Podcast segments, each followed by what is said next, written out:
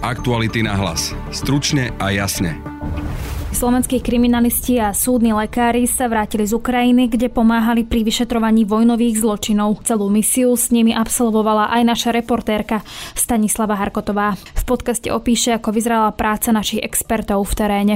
Tak, aby si to ten čitateľ vedel možno trošku tak vizuálne predstaviť, tak e, ja začnem na takom mieste, že sme vo veľkom nákladnom e, vozni, ktorý sa premenil doslova na takú veľkú mrazničku a vlastne v tejto mrazničke sú uložené tela vlastne ruských vojakov. Zákon Lex Ukrajina, ktorý bol schválený po ruskej invázii, stále ukrajinským učiteľom veľmi nepomáha. Uznávanie dokladov totiž trvá dlho a stojí to veľa peňazí. Ako vyriešiť tento problém a má vôbec ministerstvo školstva záujem pomôcť učiteľom z Ukrajiny? To sa v druhej téme podcastu Denisa Žilova pýtala Viktora Kryža zo Slovenskej komory učiteľov. A my sa teraz bavíme o tom, že oni sa presunuli o 300 km doľava a my im tu dnes nedovolíme, aby tí istí odborníci s tými istými deťmi pracovali. A poslankyne Márie Šofranko z Olano. Aj táto novela bude veľmi nápomocná, aj keď ju kritizujú a kritizujú hlavne ten požadovaný posudok. Práve počúvate podcast Aktuality na hlas a moje meno je Denisa Hopková. Ruský prezident Vladimír Putin nariadil útok na Ukrajinu a rozputal ozbrojený konflikt v susedstve Slovenska. Ukrajinské mesta ostrelujú, stá tisíce Ukrajincov hľadajú záchranu v zahraničí. Dianie vo vojnou zasiahnutej krajine monitoruje vyslaná reportérka aj náš spravodajský tím 24 hodín denne, 7 dní v týždni. Všetky aktuálne informácie nájdete na Aktuality.sk. Aktuality na hlas. Stručne a jasne. Naši slovenskí experti, a to kriminalisti a súdni lekári, sa vrátili z Ukrajiny, kde pomáhali pri vyšetrovaní vojnových zločinov. Vypočujte si v krátkosti, ako vyzerala ich práca priamo v teréne.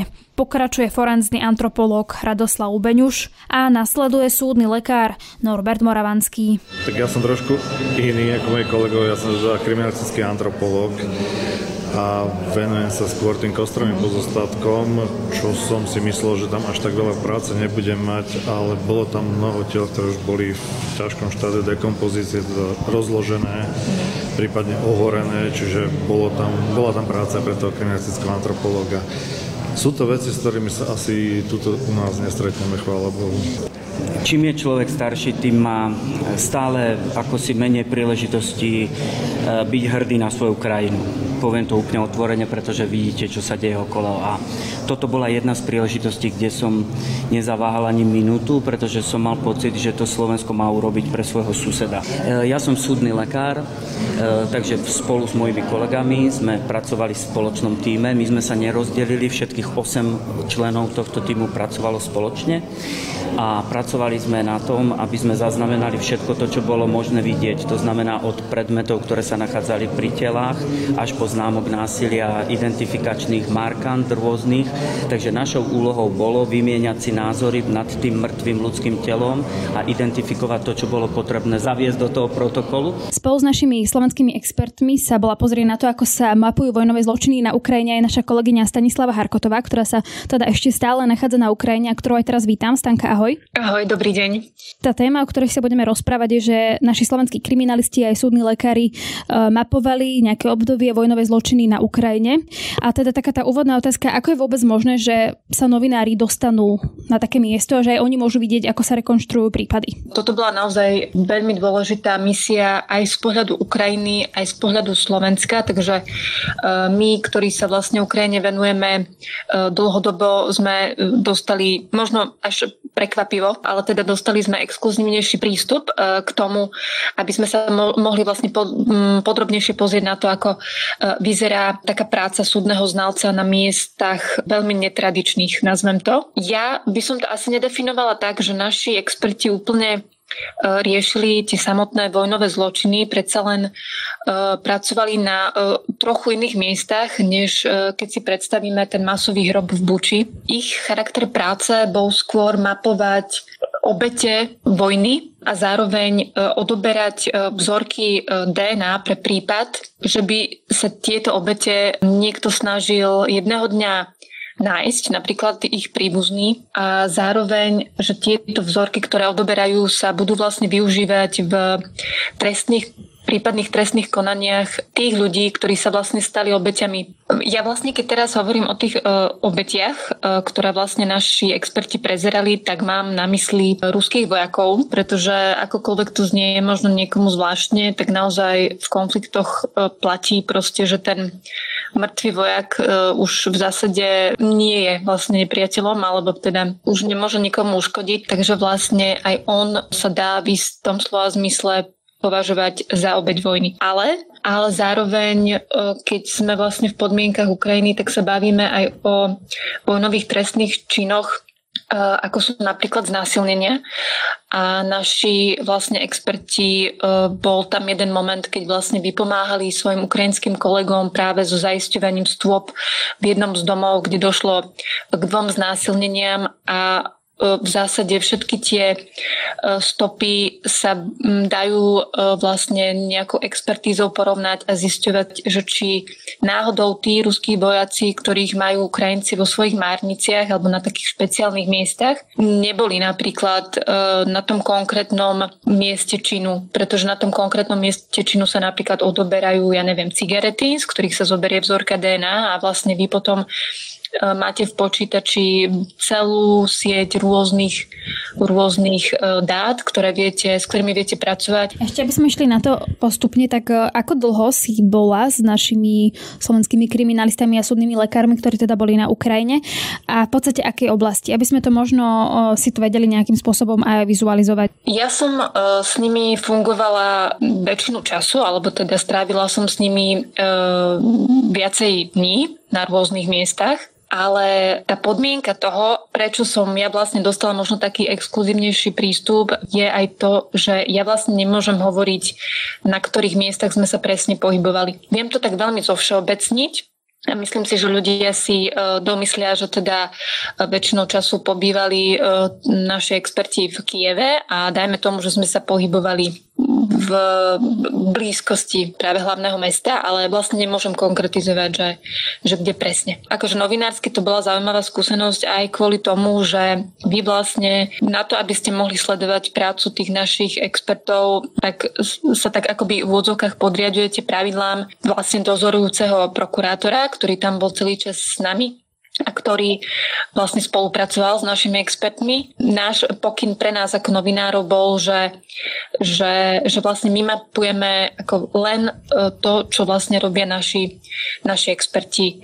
Nemôžeme napríklad zverejňovať identitu e, tej ukrajinskej strany, napríklad prokurátora alebo ľudí, ktorí e, sa pohybujú na tom, na tom mieste, už vôbec nie akože nejakí svetkovia a podobne. Ty si spomínala, že o, naši experti o, vlastne odoberali vzorky DNA ruským vojakom. Keby si vedela možno teda ľuďom opísať, ako vyzerala teda tá práca našich expertov. Tak, aby si to ten čitateľ vedel možno trošku tak vizuálne predstaviť, tak e, ja začnem na takom mieste, že sme vo veľkom nákladnom e, vozni, ktorý sa premenil doslova na takú veľkú mrazničku.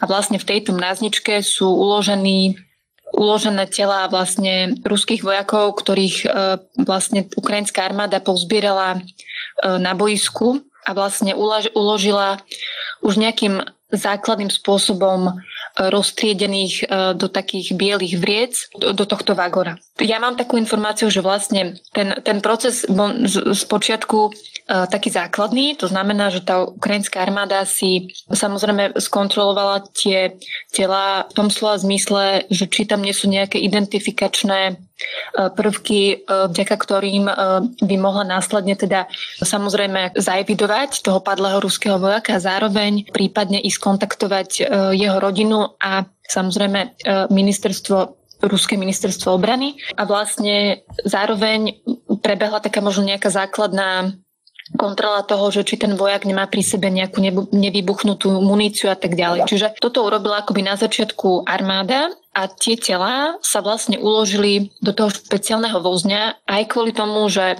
skrátka treba si uvedomiť, že v tej Ukrajine momentálne naozaj veľa obetí e, a kapacity e, vlastne márnic e, sú obmedzené a toto bol jeden z tých dôstojnejších spôsobov, ako vlastne uložiť tie tela tak, aby nepodliehali vlastne tomu rýchlemu roz, rozkladu. Preto sa bavíme naozaj o nejakom veľkom nákladnom chladiarenskom vagóne. No a vlastne naši experti mali za úlohu nadviazať na tú prácu ukrajinskej armády a veľmi podrobným spôsobom, tak ako sú zvyknutí vlastne z miest z tých miest e, činov na Slovensku, keď idú niekde obhliadať nejakú obeď a podobne, tak vlastne oni, oni tento postup využívali práve na tej Ukrajine, že veľmi detailne si prezreli to telo, zaevidovali v akom je stave, zaevidovali, aké sú tam možno nejaké tetovania alebo proste niečo, čo by pomohlo do budúcna vlastne identifikovať toho vojaka. Od šatstva, čokoľvek, čo sa pri ňom našlo, tento balíček informácií potom odovzdávajú ďalej. Samozrejme ich úlohou, to som už spomínala, bolo odobratie DNA a, a, a vlastne s týmto vypomáhali tým, tým Ukrajincom. Máme si ešte celú tú prácu tých našich expertov, ale aj tých ukrajinských uh, a neviem, či tam boli nejaké iné krajiny. Ja som zachytila aj, že Francúzsko si predstaviť v takých tých kombinézach, proste, že majú nejaké tie kufríky a tam majú teda tie rôzne pracovné predmety. Presne tak to aj vyzerá. Uh, ja si myslím, že to mnohí poznáme aj z televízie, keď sledujeme, ako nejakí proste kriminalisti prichádzajú na uh, miesto činu. Oni samozrejme majú svoju výbavu. Sú to ľudia, ktorí samozrejme chránia aj sami seba, pretože tie tela sú plné patogénov, to sú proste tela, ktoré, ktorých beží nejaký biologický proces, takže ja som bola svetkom toho, že sa teda vymenilo veľmi veľa e, rukavíc a tí experti pracovali v špeciálnych kombinézach. Vlastne ako taký tým fungovali teraz prvýkrát. A oni si vlastne predtým doslova nacvičili, že, že kto čo bude robiť. Eh, pretože na Slovensku s niečím podobným nemáme vôbec žiadnu skúsenosť takúto. Eh, takže oni vlastne na tom mieste aj museli vymyslieť, že kto čo bude robiť a rozdelili si úlohu, že jeden najmä tomu prezerá telo, ďalší ho kontroluje, to sa diktuje ďalšiemu expertovi, eh, tento zapisuje, ďalší fotografuje, ďalší odoberá vzorku, ďalší proste podáva obálku a proste tak, aby sa vlastne nič nepomiešalo a aby nikomu neušiel žiaden detail. Možno aj tak e, ľudský, aké to bolo pre teba byť v nejakom vagóne, kde sú mŕtvi ruskí vojaci, čiže ako si to ty sama prežívala? Ako miestami to bolo náročné v tom slova zmysle, že si vlastne uvedomíte tie počty, pretože ja som teda už v nejakých konfliktoch pôsobila a, a videla som obete e, vojny, ale toto bolo iné v tom, že vy vidíte vlastne to, aká vie byť tá vojna deštruktívna. Naozaj vidíte, že má e, vlastne strašidelné dopady aj na e, ľudské tela, pretože v tom vagóne boli tela, ktoré mali teda rôznu podobu.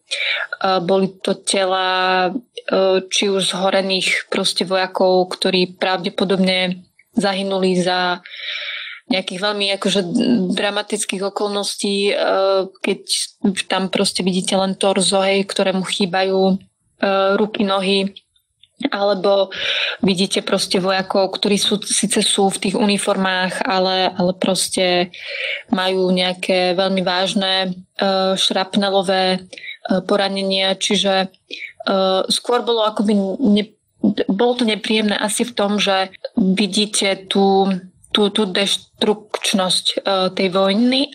Ja som si dala aj takú svoju nejakú nejaké vlastné pravidlo, že, že ja som len pozorovateľ a samozrejme musím si dávať aj ja pozor na to, aby som, ja neviem, neznehodnotila nejakú, nejakú prácu, ale teda nemalo som ja ani ambíciu proste akože nejakým spôsobom sa pohybovať okolo, okolo tých expertov. Oni naozaj mali to svoje miesto. Nemá zmysel tam ako prekážať. Spomínala si, že aj napríklad kontaktujú rodiny. Mne zaujíma, že čo bude vlastne ďalej s tými mŕtvými ruskými vojakmi, pretože ja som čítala aj také veci, že vlastne Rusko ani nemá záujem o to, aby tí vojaci, ktorí už tej vojne zahynuli, išli naspäť do Ruska. A samozrejme neviem, nakoľko je toto overená informácia, alebo napríklad, že teda samotné Rusko nepriznáva úplný počet obetí. Je to tak, e, že teda ruská strana o značnú časť proste tiel nejaví záujem. Ako časť mŕtvych Rusov sa preváža domov. To sú väčšinou tí ľudia, ktorých alebo tí mŕtvi, ktorých e, pozbierajú na boisku ich vlastní. Časť e, mŕtvych sa pravdepodobne vymieňa, to je také staré pravidlo, keď si v zásade bojúce strany vymieňajú tela mŕtvych. ale pravdepodobne tá väčšia časť tých ruských vojakov zostáva stále proste v tých márniciach alebo v nejakých špeciálnych priestoroch a čaká sa na to, čo s nimi vlastne bude. Ja uh, teraz nemám nejaké presné štatistiky, že koľky presne uh, ruskí vojaci čakajú na to, alebo teda tí mŕtvi, na to, že kým si ich uh, vyzdvihne ministerstvo obrany. Uh, ale môžeme sa pokojne baviť o, o tisíckach. Zároveň je to v niečom ako komplikované v tom, že do akej miery ich vlastne hľadajú aj ich vlastne príbuzní, alebo aké sú možnosti vlastne tých príbuzných vyžadovať návrat toho svojho eh, blízkeho, pokiaľ najmä oni nemajú vlastne znalosti, že kde, kde padol, kedy eh, a tak. Pokiaľ ja viem, alebo mám takú informáciu, že, že napríklad z tých uh, vojakov, ktorý, ktorých eviduje napríklad Ukrajinská generálna prokurátora, prišlo len asi 5 žiadostí od príbuzných. A funguje to vlastne tak, že ak sa podarí vlastne stotožniť toho ruského vojaka a podarí sa proste nejaký kontakt získať, ja som bola napríklad v, pri situácii, kedy naši experti vlastne našli pri ruskom e, vojakovi zápisník, v ktorom bolo e, telefónne číslo na jeho mamu. Takže ja predpokladám, že v tej evidencii, ktorá sa potom odovzdáva ukrajinskej strane, tak potom tá ukrajinská armáda vlastne postupuje tak, že ako náhle majú stotožneného človeka alebo nejaký kontakt, tak oni vlastne komunikujú uh, s tou rodinou. Mám aj takú napríklad informáciu, že často sa stáva, že keď telefonujú tej rodine, tak tá rodina najskôr buď neverí, alebo nejakým spôsobom popiera, že vlastne ten mŕtvy vôbec je mŕtvý, alebo že je na Ukrajine, alebo čokoľvek. A, a až keď vlastne sa tej rodine nejak vecne ako vyrá, vyráta, že, že dajme tomu mal váš syn takýto prívesok, e, mal takéto oblečenie, že jednoducho vy musíte ešte aj ten, tej rodine akoby dať nejaký dôkaz, že naozaj máte to telo u seba, tak až vtedy prichádza nejaká reakcia a proste väčšinou sú to naozaj nejaké akože tak je to pochopiteľné, hej, že, že proste m, sú to veľké emócie. Ale opäť, tá rodina buď musí zatlačiť v odzovkách na tie orgány ruské, aby vyžadovali návrat toho tela, alebo sama požiada.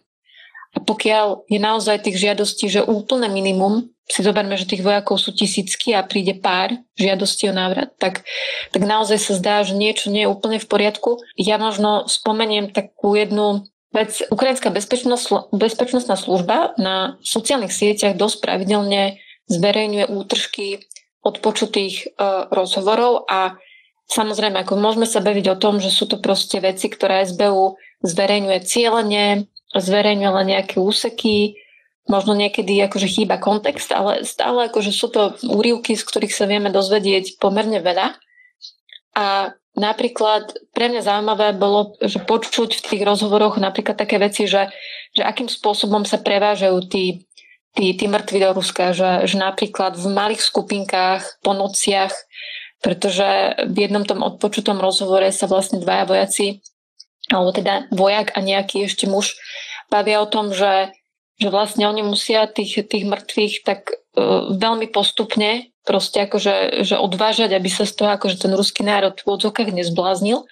A že vlastne ten jeden vysvetľuje tomu druhému, že prečo tak dlho trvá, že to telo je na ceste už povedzme 6 dní, pretože opäť musí len po nociach e, sa to prevážať a, a v nejakom akože nejakom malom e, náklade, hej, po pár telách. Aby to proste zrazu nebolo, že domov príde celý, celý vlak proste s neviem koľkými, hej, mraziarenskými vagónmi a, a proste predsa len asi na tú spoločnosť by to mal úplne iný efekt, než keď postupne pošlu domov, ja neviem, troch, štyroch e, a tak podobne. Čiže Čiže vlastne vidíme, že to Rusko má stále problém priznávať tie veľké straty. Ukrajinci tvrdia, že tých mŕtvych ruských vojakov už je viac ako 24 tisíc. To sú samozrejme, musíme sa na to dívať tak, že to, to tvrdí jedna strana, potom možno tie, tie iné štruktúry tvrdia, že, že áno, odhadovaný počet je, ja neviem, okolo 15 tisíc, ale potom je stále veľa akože vojakov, ktorí sú stále nezvestní, čiže tak sa naozaj bavíme o vysokých proste stratách, ktoré tí Rusi majú. Ten, ten ruský štát to, to proste akoby priznať asi úplne nechce. Možno je to aj kvôli jednak tomu, že že oni do tej vojny išli s tým, že to bude rýchle a bezbolestné v odzokách a ukázalo sa, že vôbec a že jednoducho tá Ukrajina sa veľmi efektívne bráni. To je jedna vec. A druhá, treba pamätať aj na to, že, že každá rodina toho padlého vojaka má nárok na nejakú kompenzáciu. Ja som si to pred pár dňami dokonca vyhľadávala, že aké sú tie sumy a bavíme sa zhruba o 7 miliónoch rubľov, čo je nejakých 100 tisíc eur. A keď si vykratíte že teda dajme tomu, že tých vojakov môže byť naozaj 20 tisíc krát 100 tisíc eur, tak už máte nejaké 2 miliardy, hej, ktoré treba uh, vyplatiť tým rodinám. Čiže ako má to rôzne uh, zrejme úrovne, prečo vlastne Rusko zatiaľ ako mm, nejakým spôsobom nereaguje. A ako skončia, ja sa priznám, vôbec netuším. Ak Rusi si ich naozaj neprevezmú, tak ja zrejme neostane nič iné, len ich proste pochovať v nejakých, nejakých masových hroboch. Neviem, či ste sa rozprávali o tom aj možno s ukrajinskými, slovenskými expertmi, že aj keď napríklad sa vyšetrujú vojnové zločiny, tak na konci toho, aj podľa toho medzinárodného práva je to tak, že Rusko by muselo vydať tých, ktorí spáchali vojnový zločin. Ako to, toto celé vnímali, že síce vyšetrujeme vojnové zločiny, ale je možné, že na konci toho nebudeme mať koho potrestať. Ja si myslím, že Ukrajinci od začiatku tej vojny vedia presne, s akým režimom majú dočinenie, ale pre nich je to proste akoby uh, druhoradé. Pre nich je dôležité, aby proste vyzbierali čo najviac dôkazov a ukázali presne na to, čo Rusko na tej Ukrajine pácha. A vlastne pre nich je veľmi dôležité mapovať práve tie zločiny aj kvôli tomu, aby mohli ukazovať, že a ako to bolo naozaj. To, že či nakoniec toho ruského vojaka niekto potrestá alebo nepotrestá, to je asi vec do budúcna a samozrejme ukáže sa, že, že kam sa aj tá, tá vojna bude vyvieť. To nie je tak, že, že to pôjde niekam do archívu, pretože voči Rusku sa vedie niekoľko medzinárodných súdov, niekoľko procesov a ja si myslím, že to len akoby narastie počet tých zložiek a počet, počet všetkých tých vlastne prípadov a, a, a dôkazov e, proti, proti, proti ruskému režimu do budúcna to môže mať e, proste ešte nejaký význam. Zároveň ja si myslím, že z pohľadu elementárnej spravodlivosti je nesmierne dôležité, že sa to robí. Akokoľvek môže byť niekto skeptický, že Boh vie, že či toho ruského vojaka niekto niekedy potrestá, ale ja si myslím, že aj pre tie obete pre, dajme tomu, pozostalých, hej, ktorým ženy a, a, a proste e, matky, ľudí, videli sme v Buči, hej, tie obrázky, kedy tam proste boli muži so zviazanými rukami a ktorí boli zastrelení, tak aby sa vlastne akoby niečo spravilo. Na teraz ďakujem kolegyni Stanke Harkotovej. A ja ďakujem za pozvanie a prajem pekný deň. Aktuality na hlas. Stručne a jasne. Dnes vítam v štúdiu Viktora Kryža zo Slovenskej komory učiteľov. Dobrý deň. Dobrý deň. Povedzme si najskôr v úvode, čo sa zmenilo od posledného aprílového vyhlásenia, v ktorom ste kritizovali e, zákon Lex Ukrajina pre stiažené zamestnávanie učiteľov z Ukrajiny. Taká prvá zásadná vec, ktorá sa zmenila, je, že sme začali aktívnejšie komunikovať smerom k Ukrajine, k ukrajinskému ministerstvu a zistili sme, že to ukrajinské ministerstvo, ktoré je vo vojne a ktoré malo naozaj veľký problém z počiatku vydávať akékoľvek doklady, tak to ukrajinské ministerstvo bolo schopné za dva mesiace sa akoby sfunkčniť a aktuálne už vydáva výpisy z registra trestov, respektíve podobný doklad, aký, aký u nás sa vyžaduje. To znamená, že celý ten proces, ktorý ministerstvo školstva tu dva mesiace naťahoval, tak sa vlastne veľmi rýchlo zjednodušil tým, že sa že vedľajšia krajina, ktorá je vo vojne, dokázala rýchlejšie zareagovať na potreby e, ľudí, ktorí sú dnes na Slovensku prítomní ako naše vlastné ministerstvo. Kto bol v tomto aktívny? Tým, že to cítime neskutočne tú potrebu, aby tí ľudia začali s deťmi pracovať a aby to bolo už oficiálne, tak sme naozaj hľadali aké akékoľvek cesty, e, dobíjali sme sa, sledovali stránky a spolu s ukrajinskými učiteľmi, psychológmi, ktorých tu máme, sme začali spoločne hľadať a, a, a skúšať. A jednoducho sme takto napísali mail s prozbou, že či by teda predsa len nám nemohli, lebo potrebujeme pomáhať deťom s trochou emócií a to ukrajinské ministerstvo zrazu proste povedalo, že dobre, že dáme vám to a teraz to už vydáva, už má aj zverejnené na svojich stránkach, že teda aký je ten postup a je veľmi rýchly ten postup naozaj, že tam človek napíše a vám expresne do 24 hodín pošlu silu. Keď si človek predstaví, že naše ministerstvo po dvoch mesiacoch nie je schopné v podstate takmer nič urobiť preto, aby sme mohli tých ľudí zamestnať, tak zrazu ministerstvo, ktorého krajina je vo vojne a ktoré riadi aktuálne úplne iné problémy má, tak toto ministerstvo dnes dokázalo proste nájsť riešenie a celý ten problém s, s odpisom registra TESO s bezúhonnosťou sa vyriešil expresne rýchlo. To je prvý problém, ktorý sa vám podarilo vyriešiť. Potom je tu druhý problém a to je uznanie dokladov o vzdelaní. Stručne si teda povedzme, ako vyzerá teraz uznávanie dokladov o vzdelaní v praxi. Áno, ten postup štandardne tu roky takto nejakým spôsobom funguje. Nedošlo k žiadnej zmene oproti bežnému dlhoročnému fungovaniu uznávaniu dokladov. Dokonca máme informácie, že nebol nejako špeciálne navýšená kapacita ani nejaký uľahčený spôsob, aspoň taký ten psychologický, že by vytvorili nejaké miesto, kde tí ľudia môžu prísť, kde im niekto vysvetlí, poradí. Ministerstvo má svoju klasickú podateľňu, kde ľudia nevedia ani ukrajinsky, kde tí, ja som bol svetkom toho, ako tam prídu ženy, ktoré nevedia po slovensky a, a, a pýtajú sa, že potrebujú uznať diplom. A teraz, keď si predstavím, že tam sedí bežný úradník, ktorý o tom uznávaní nemá, nemá informácie, tak vlastne nie je tu ani vytvorený ani len nejaký podporný bod, kde by sa tí ľudia mohli dostať informácie. Tie úradné hodiny sú čom trikrát do týždňa zdvíhajú telefóny, čiže vlastne žiaden navýšený záujem zo strany ministerstva vo vzťahu k uznaniu dokladov nie je. Čiže to je taký ten ľudský prostriedok, ktorý by mohol, mohol urobiť. No a ten byrokratický je, je už teraz veľmi zložitý aj pre bežného občana, aj pre nejakého turistu z Nemecka, ktorý sem príde, že ten postup je taký, že tie doklady je potrebné preložiť do úradného jazyka cez súdny preklad. To je minimálne 3 týždne. Hej, to trvá, hej, keď máte šťastie. Je to otázka nejakých 100 eur, keď si predstavím, že si dáte preložiť, že diplom, výpis skúšok je treba doniesť. No to je prvá časť. Potom to treba ešte úradne u notára overiť. To sú proste peniaze a nie malé, to je hovorím viac ako 100 eur zaplatíte len za tieto poplatky, za preklady a overenie u notára. Potom ale potrebujete overiť ešte nejakú akreditáciu, že tá vysoká škola, ktorá vám ten diplom vydala, že naozaj je akreditovaná, že je tá vysoká škola nejak uznávaná v rámci nejakej siete vysokých škôl. Potrebujete tam nejaké apost style, že ten podpis na tom diplome je naozaj pravý, lebo väčšinou to proste není možno veriť, to už je kopia. Čiže tam je akoby viacero procesných úkonov, ktoré potrebujete ale konzultovať aj s tou krajinou, ktorá vám ten diplom vydala. Čiže toto vyžadujeme dnes, takýto postup aj od občanov Ukrajiny, ktorých vieme, že ich, ich krajina je, je v najväčšej historickej udalosti asi za posledných 100 rokov. Čiže naozaj teraz nie je čas na to, aby tu vydávali e, bombardované nejaké v Charkive univerzity, aby vydávali takéto doklady, lebo naše ministerstvo má takéto postupy. Chápem, že tie postupy sú objektívne, ale v tejto situácii proste tu nie je nič zjednodušené. Čiže to je prvá vec, že tu je, že bavme sa o nejakých 100-150 eur, čo dáte a niekoľko týždňov vybavovania tých prekladov a tak ďalej. Ak tie doklady vôbec máte, ak ich nemáte, tak ministerstvo tam dalo nejakú mailovú adresu, cez ktorú sa viete k tým dokladom z ministerstva dostať. To je ale ukrajinská mailová adresa. Keď sme ju využili, tak sme zistili, že je nefunkčná.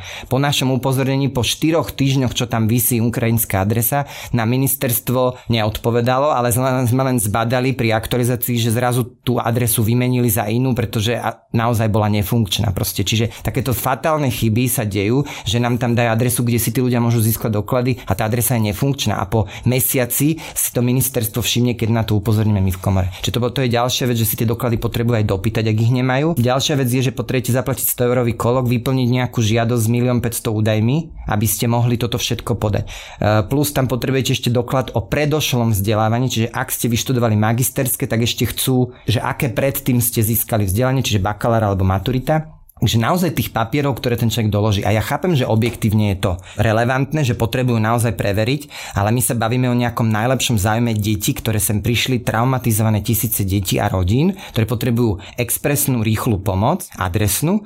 A my tu ideme sa tvariť na postupy, ktoré samozrejme štandardne sú OK, ktoré keď budú trvať niekoľko mesiacov, tak spôsobia, že sa nedostane pomoc tisícom ľudí a bude to mať vážne sociálne Dobre, poďme ďalej. Od júna by sa mal tento proces zjednodušiť. Pripravuje sa novela zákona o uznávaní dokladov. Vy ste mi pred nahrávaním povedali, že ste z tohto návrhu veľmi sklamaní. Prečo? V tom návrhu je asi dokopy 5 nejakých slovičok doplnených, čiže naozaj ide o, o nejaké e, drobné textové úpravy, ktoré samozrejme mohli byť zásadné, ale keď sme si dohľadali, čo vlastne to reálne bude mať aký dopad, tak ide o to, že jeden papier zjednodušili, že nemusí byť overený, druhý papier, že teda nemusí byť priložený, ale v podstate keď si predstavíme, že ten proces trvá niekoľko mesiacov a niekoľko viac ako 100, 200, 250 150 eur, tak v podstate z týchto mnohých bariér, ktoré dnes bránia, sa v podstate odstránili ako jedna, dve veci z tisíc. Hej. Keď to teraz prirovnám, tak nejde o žiadne také zmeny, ktoré urýchlia ten postup, ide o nejaké drobnosti, ktoré sa podarilo zjednodušiť. Ako by sa mal podľa vás vyriešiť problém s uznávaním dokladov? Naozaj vzhľadom tomu, že je vyhlásená mimoriadná situácia, sa tu v mnohých oblastiach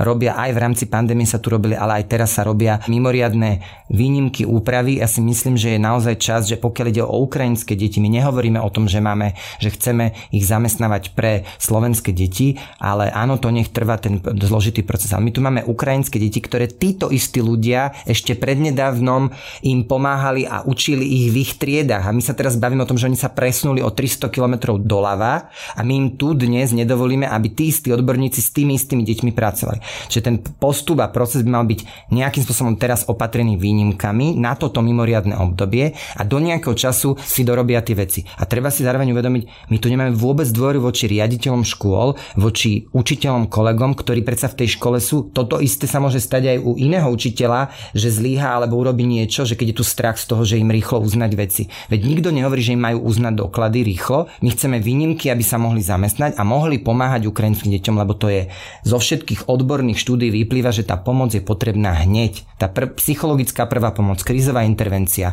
a prvé tie terapeuticko-intervenčné reakcie plus zase ak hovoríme o učiteľoch, tak my, my vieme, že tí deti teraz nevedia slovensky a teraz práve potrebujú čím skôr nadvezať kontakt vo svojom jazyku. Potrebujú čím skôr sa zastabilizovať v tom, čo preberali v tej svojej škole a tí ukrajinskí učiteľia majú väčšiu šancu nabehnúť.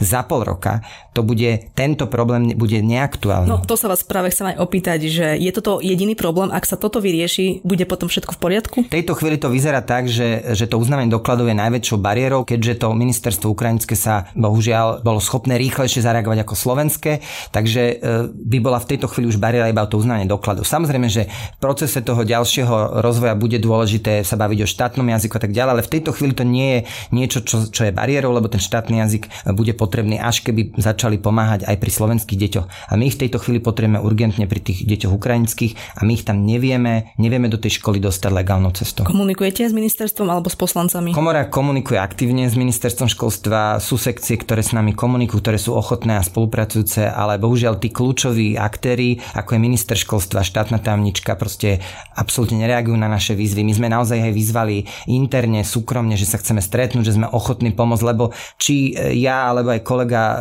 Vladimír Cemaman priamo s tou otázkou sa denodene v tej praxi stretáme. Nie je to o tom, že je to naša nejaká agenda teraz ako advokácia, je to naša práca. My sami sa s tým denne potýkame a potýkame ju sa s tým učiteľia, slovenskí riaditeľia, že pre nás je to priorita na téma číslo 1 a preto sme ponúkli ministerstvu školstva, že máme tie informácie z praxe, vieme, čo je problém. Sadnite si s nami, poďme spoločne hľadať cesty. Žiadna odpoveď zo strany oficiálneho vedenia ministerstva je nulová ochota spolupracovať, komunikovať. Ponúkli sme možnosti, ale nielen my, ale aj iné neziskové organizácie. Ministerstvo školstva absolútne odmieta spoluprácu s kýmkoľvek. To bol Viktor Krížo zo Slovenskej komory učiteľov. Ďakujem za rozhovor. Ďakujem vám pekne. Na linke mám poslankyňu Národnej rady, členku hnutia Oľano a spoluautorku návrhu novely zákona o uznávaní dokladov, o vzdelaní a o uznávaní odborných kvalifikácií Máriu Šofranko. Dobrý deň. Dobrý deň, prajem. Aké zmeny obsahuje tento návrh zákona? Čo budú mať ukrajinskí učitelia po novom jednoduchšie? Tak prvom rade by som chcela povedať, že pred vojnou na Ukrajine k nám na Slovensku uteká aj mnoho ukrajinských učiteľiek a psychologičiek a tie by sa rady zamestnali jednak, aby mohli uživiť svoje rodiny, ale zároveň, aby pomohli s vyučovaním a s psychologickou podporou pre ukrajinské detičky. A ich pomoc si myslím, že je v tomto nenahraditeľná, nakoľko naše slovenské školy nemajú kapacitu vyučovať a pomáhať toľkým deťom v ukrajinskom jazyku.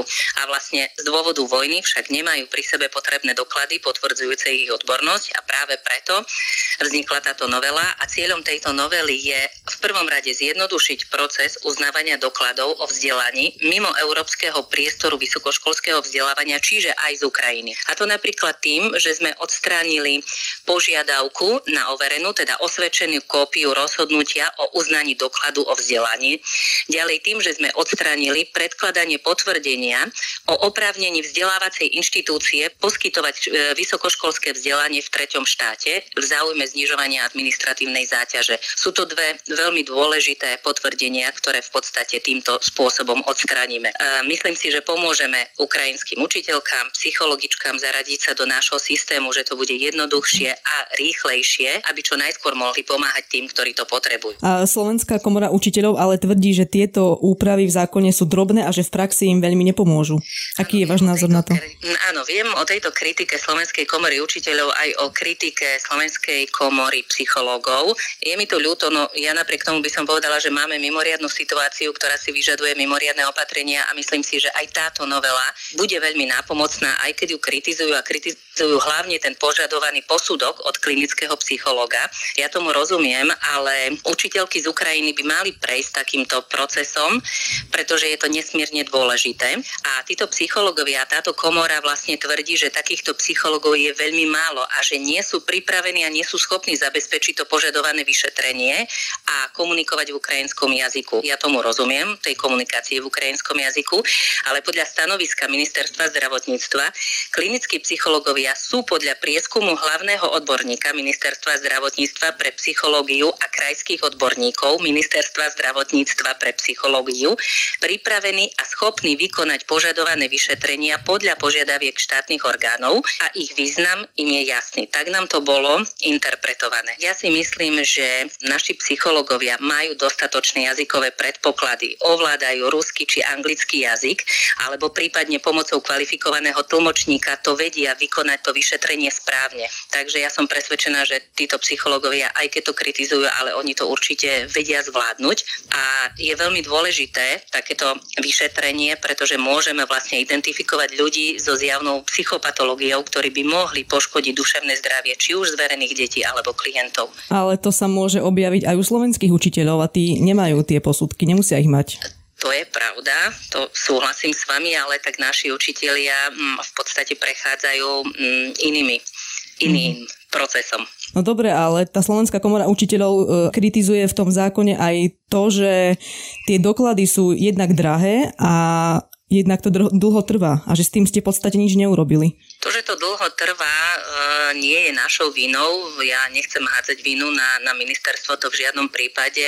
Áno, viem, že, že to dlho trvá. E, v podstate sme dostali aj list e, alebo mail od istého pána, ktorý nás taktiež kritizuje a opisuje v tom maili, že on otvoril ukrajinské centrum a v podstate asi viete, o koho sa jedná. Ja sa veľmi teším takejto aktivite, že aj iní pomáhajú. A čo vám mám k tomu povedať? Áno, trvalo to dlho, s tým súhlasím, ale my sme to nejako nemohli ovplyvniť. Teda nie, nemôžete to ani v budúcnosti nejak ešte trošku zlepšiť tie podmienky tých, aby boli jednoduchšie? Ja osobne som sa dnes snažila spojiť aj s, so Slovenskou komorou psychologov. Chcela by som si to s nimi ešte raz prejsť, vysvetliť, e, vydiskutovať a ak v podstate tie ich pripomienky budú tak závažné a dôležité, tak určite sa spojím s pánom ministrom. Rada by som oslovila aj Slovenskú komoru učiteľov, aby sme teda tento proces ešte zrýchlili, lebo áno, asi asi je pomalší, ale jednoducho, aby sme ešte viac pomohli, ako sa dá. To bola poslankyňa Národnej rady členka hnutia Oľano a spoluautorka návrhu novely zákona o uznávaní dokladov o vzdelaní a uznávaní odborných kvalifikácií Mária Šofranko. Ďakujem. Ďakujem veľmi pekne, dovidenia.